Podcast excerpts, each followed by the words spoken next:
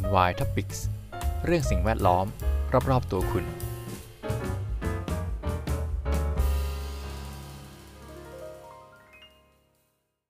สวัสดีครับ NY Topics by วิทันสถิตครับ วันนี้เป็นข่าวจากไทยรัฐออนไลน์ เป็นข่าวที่อาจจะเกี่ยวข้องกับการเมืองนิดนึงนะครับ เป็นการบริหารบ้านเมืองอการบริหารทางด้านสิ่งแวดล้อมของประเทศละกันนะครับ ในในช่วงนี้ก็มีข่าวเรื่องการเมือง หนาแน่นและจะยุบสภาไหมหรือว่าเริ่มหาเสียงกันแล้วนะคือแต่ละพรรคก็เริ่มเริ่มลงพื้นที่กันละก็อ่าอินอินนิดนึงเกาะๆกันไปนะครับ มาดูว่าอ่ามีข่าวประมาณไหนนะครับ วันนี้หัวข้อข่าวก็คือลงทุน 40,000 ล้านมีน้ำใช้ทั้งปี หมดภัยแล้ง เกษตรกรหายจน ก็เป็นบทความที่เป็นมุมมองจากผู้เขียนบทความคุณลมกรด ว่ามีความเห็นมุมไหนบ้างเกี่ยวกับวิธีการแก้ปัญหา ดังกล่าวนะครับ แต่เราลองมาดูกันนะครับ การแก้ปัญหาภัยแล้งเป็นเรื่องที่ถูกพูดถึงกันมาหลายสิบปี แต่จนถึงทุกวันนี้ก็ยังไม่สำเร็จบางพักลักไก่คิดมอตโต้ไม่รู้ไม่รู้แต่ไม่แรงก็เล่นยิงมุกช่วงหน้าฝนมันจะแรงได้ยังไง และพอไปดูผลงานจริง ๆ กลับไม่มีโครงการไหนแก้ภัยแล้งได้อย่างยั่งยืน แม้ตอนนี้ทุกพักการเมือง ไอเดียกระฉูด คิดนโยบายดีๆ ออกมาได้เยอะ แต่ยังไม่มีพักไหนเสนอนโยบายแก้ปัญหาน้ำแล้งในพื้นที่การเกษตร ที่อยู่นอกเขตชลประทานเลย ประเทศไทยมีพื้นที่ทำการเกษตร 154 ล้านไร่ เป็นพื้นที่ในเขตชลประทาน 32.75 ล้านไร่ ส่วนอีก 121.25 ล้านไร่หรือ 78%เป็นพื้นที่นอกเขตชลประทาน ต้องอาศัยน้ำฝนเพียงอย่างเดียวในการทำไร่ทำนา ไม่สามารถสร้างผลผลิตได้ตลอดทั้งปี เพราะขาดต้นทุนสำคัญคือน้ำ ฉะนั้นที่บอกว่าไทยเป็นเมืองเกษตร เป็นครัวของโลก มันอาจจะเป็นแค่คำพูดเพ้อฝันหลอกตัวเองไปวันๆ ยุคนี้การสร้างเขื่อนหรืออ่างเก็บน้ำขนาดใหญ่ทำได้ไม่ง่ายๆแล้ว ด้วยความเป็นรัฐบาลผสมแทบไม่มีโอกาสทำโครงการใหญ่ ๆ ได้ และจะหาพื้นที่เหมาะสมกับงบประมาณจำนวนมหาศาลจากไหน อีกทั้งประชาชนตื่นรู้เรื่องสิทธิเสรีภาพมากขึ้น การต่อต้านจึงมีพลังมากกว่าในอดีต อย่างไรก็ตามยังมีวิธีแก้ปัญหาน้ำแล้งให้เกษตรกรทั่วประเทศมีน้ำใช้ตลอดทั้งปี ไม่ต้องอยู่อย่างลำบากยากจนอีกต่อไป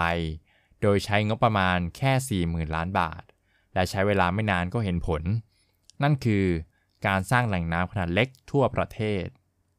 คณะกรรมการการแก้ปัญหาความยากจนและลดความเหลื่อมล้ำ วุฒิสภาที่มีด็อกเตอร์ สังสิทธิ์ พิริยะรังสรรค์เป็นประธาน ได้นำเสนอรายงานการพิจารณาศึกษาแนวทาง การลดความยากจนและความเหลื่อมล้ำ ด้วยการจัดการที่ดิน และพัฒนาแหล่งน้ำขนาดเล็กระดับชุมชน ต่อที่ประชุมวุฒิสภา เพื่อส่งต่อไปยังรัฐบาล สาระสำคัญคือ การสร้างฝายแกนดินซีเมนต์ทั่วประเทศ เพื่อกักเก็บน้ำไว้ใช้ตลอดทั้งปีและตลอดไป ฝายแกนดินซีเมนต์มีลักษณะพิเศษสามารถเก็บน้ำได้ไม่มีวันเหือดแห้ง เพราะมีแกนที่ฝังลึกลงใต้ดินเป็นสองเท่าของความสูงฝาย เช่น ฝายสูง 2 เมตร จะฝังแกนดินลึก 4 เมตร และยังมีหูซ้ายขวาแผ่ออกไปข้างละ 4 เมตร ป้องกันไม่ให้น้ำมุดใต้ดินและลอดออกมาด้านข้าง ดังนั้นไม่ว่าจะสูบน้ำออกจากฝายมากแค่ไหน น้ำที่ไหลหน้าฝาย ก็จะยังคงรักษาระดับเท่าเดิม เพราะน้ำจากแผ่นดินทั้งสองข้างจะไหลลงมาเติมฝายตามเดิม เนื่องจากฝายอยู่ต่ำกว่าแผ่นดิน การสร้างฝายดินซีเมนต์ใช้เวลานิดเดียวแค่ 20 วัน และประหยัดงบประมาณ ใช้รถแบ็คโฮคันเดียวก็ทำได้ ฝายสูง 2 เมตร ใช้งบประมาณแค่ 500,000 บาท ฝายแห่งแรกที่คณะกรรมการไปเห็นมาอยู่ที่อำเภอหนองบัวแดง จังหวัดชัยภูมิ สร้างมาเกือบ 8 ปีแล้ว ทุกวันนี้ยังใช้งานได้ดี รวมถึงหลายจังหวัดภาคเหนือโดยเฉพาะจังหวัดแพร่ สร้างฝายแกนดินซีเมนต์ไว้หลายสิบตัว ก็ยังอยู่คงทน ใช้งานได้ดี ดรรังสิตเสนอว่า ประเทศไทยมี 22 ลุ่มน้ำ ลุ่มน้ำชีมีความยาวที่สุด ระยะทางกว่า 1,000 กิโลเมตร ถ้าสร้างฝายแกนดินซีเมนต์ความสูง 2 เมตร ในทุก ๆ 5 กิโลเมตร ในแม่น้ำชีจะมีฝาย 200 ตัว หากสร้างฝายลักษณะนี้ทั้ง 22 ลุ่มน้ำ จะได้ฝาย 4,400 ตัว สมมติฝาย 1 ตัวใช้งบประมาณ 1 ล้านบาท ก็จะใช้งบประมาณทั้งหมด 4,400 ล้านบาท แต่เก็บน้ำได้ถึง 25%ของปริมาณน้ำฝนเฉลี่ยทั่วประเทศ ขณะเดียวกันรัฐบาลต้องจัดสรรงบประมาณให้จังหวัดละ 500 ล้านบาท ผ่านองค์การปกครองส่วนท้องถิ่น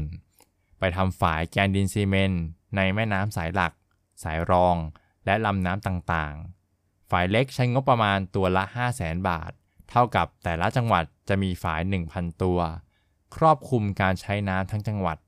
ทำ76 จังหวัด ใช้งบประมาณ 38,000 ล้านบาท ต้นทุนรวมในการสร้างฝายแกนดินซีเมนต์ทั้ง 22 ลุ่มน้ำรวมกับอีก76จังหวัด เท่ากับ 4,400 บวก 38,000 เท่ากับ 42,400 ล้านบาท ถ้าจัดงบประมาณ 4 ปี จะใช้งบเฉลี่ยปีละ 16,000 ล้านบาทเท่านั้น ถือว่าใช้ประหยัดและคุ้มค่ามาก และกับการช่วยให้เกษตรกรมีน้ำใช้อุปโภคบริโภคทำการเกษตรตลอดทั้งปี เกษตรกรนอกพื้นที่ชลประทานทั่วประเทศ จะลุกขึ้นมากำหนดชะตาชีวิตของตัวเองได้อย่างแท้จริง เราจะได้เห็นการปลดปล่อยพลังทางการผลิตในภาคการเกษตรครั้งใหญ่ที่สุดของประเทศ เศรษฐกิจ รากฐานและสังคมเกษตรกรรม จะยกระดับขึ้นทันที บทความจากลมกรด ก็เป็นข้อมูลจากคณะกรรมาการการแก้ปัญหาความยากจน และลดความเหลื่อมล้ำวุฒิสภานะครับ ที่มีดรรังสิตนะครับเป็นประธาน ได้มาเล่าเรื่องนี้เป็นแนวทาง แล้วก็คุณลมกรดก็นำมาเล่าอีกทีหนึ่งนะครับ ส่วนตัวผมมองว่ามันอาจจะคิดง่ายไปหรือเปล่านะครับการแก้ปัญหาน้ำแล้ง มันอาจจะไม่ได้เป็นเรื่องของการกักเก็บน้ำอย่างเดียวนะครับ คือไอ้ฝายคอนกรีตเนี่ยผมค่อนข้างแน่ใจในในในประสิทธิภาพของเขาว่ามันน่าจะกักเก็บน้ำได้ แต่ปัญหาคือเอ่อมันจะอาจจะไม่มีน้ำที่มาเติมให้กับฝายได้ครับคือในสเกลเล็กเนี่ยอาจจะเป็นไปได้ ถ้าทำไม่ได้ทำถี่มากอะน้ำน้ำแม่น้ำก็ไหลไปเรื่อยๆใช่ไหมลงทะเล ทีนี้ถ้าเกิดว่ามีฝายมาชะลอน้ำอย่างเงี้ยทั่วประเทศเลยนะครับ ตามแม่น้ำมีทุก 5 กิโลเมตรอย่างที่เขาบอกเนี่ย ปัญหามันอาจจะเกิดที่ฝ่ายบางจุดอาจจะไม่มีน้ำก็ได้นะครับ เพราะว่ามันถูกไปเก็บไว้ที่ส่วนอื่นหมดแล้วไง ตรงเนี้ยผมก็ยังมีคำถามอยู่นะครับ ว่ามันจะเป็นอย่างนั้นจริงหรือเปล่าถ้าเกิดทำทั่วประเทศ แต่ผมเห็นด้วยว่าควรทำในบางจุดก่อนได้นะครับ คือทำมาดีกว่าไม่ทำอยู่แล้วนะครับยังก็ช่วยชะลอน้ำได้อยู่แล้ว แล้วก็ตรงพื้นที่นั้นก็มีน้ำไปใช้ด้วยในในยามที่แล้ง แต่ก็พูดย้ำเหมือนเดิมก็คือ ถ้าเกิดกักเก็บน้ำไว้ แล้วแน่ใจเหรอว่าส่วนอื่นเขาจะมีน้ำใช้ด้วย แต่ไม่เป็นไรครับเราไม่มีทางรู้จนกว่า เราจะมีการคำนวณที่ลึกซึ้งมากขึ้น หรือลองลงมือทำแล้วจะได้เห็นปัญหา อันนี้ก็สนับสนุนครับให้ลองทำดูได้เออผมก็อยากทราบเหมือนกันว่าจะเป็นยังไง แต่ถ้าเกิดมันทำได้จริงเนี่ยก็น่าช่วยแก้ปัญหาน้ำแรงของบางพื้นที่ได้ดีเลยนะครับก็ยังไงก็เป็นกำลังใจลองดูนะครับ ลองดูสำหรับ การเมืองนะพรรคต่างๆ ยังไงก็ลองพิจารณาแนวทางของท่านด็อกเตอร์ลองดูแล้วกันนะครับ ว่าจะแก้ปัญหาน้ำแล้งให้กับพี่น้องเกษตรกรได้มากน้อยแค่ไหนนะครับ ก็ยังไงก็รออ่านครับช่วงช่วงหลังๆเนี่ยถ้าเกิดว่ามีนโยบายด้านสิ่งแวดล้อมของพรรคต่างๆ มานำเสนอเนี่ยผมอาจจะหยิบมาเล่าบ้างนะผมรู้สึกว่ามันสนุกนะครับการที่ได้ดูการเมืองภาพใหญ่ของทั้งประเทศ แล้วก็จะได้เห็นนโยบายด้านสิ่งแวดล้อมของพรรคต่างๆ ด้วย มันก็น่าเอามาเหล่ากันประมาณหนึ่งอะยังไงเดี๋ยวรอติดตามนะครับผมจะนำมาเล่าให้ฟังแน่นอน เพราะสิ่งว่าเราอยู่รอบตัวเราสำหรับวันนี้ขอบคุณที่ติดตามนะครับ สวัสดีครับ NY Topics เรื่องสิ่งแวดล้อม รอบๆตัวคุณ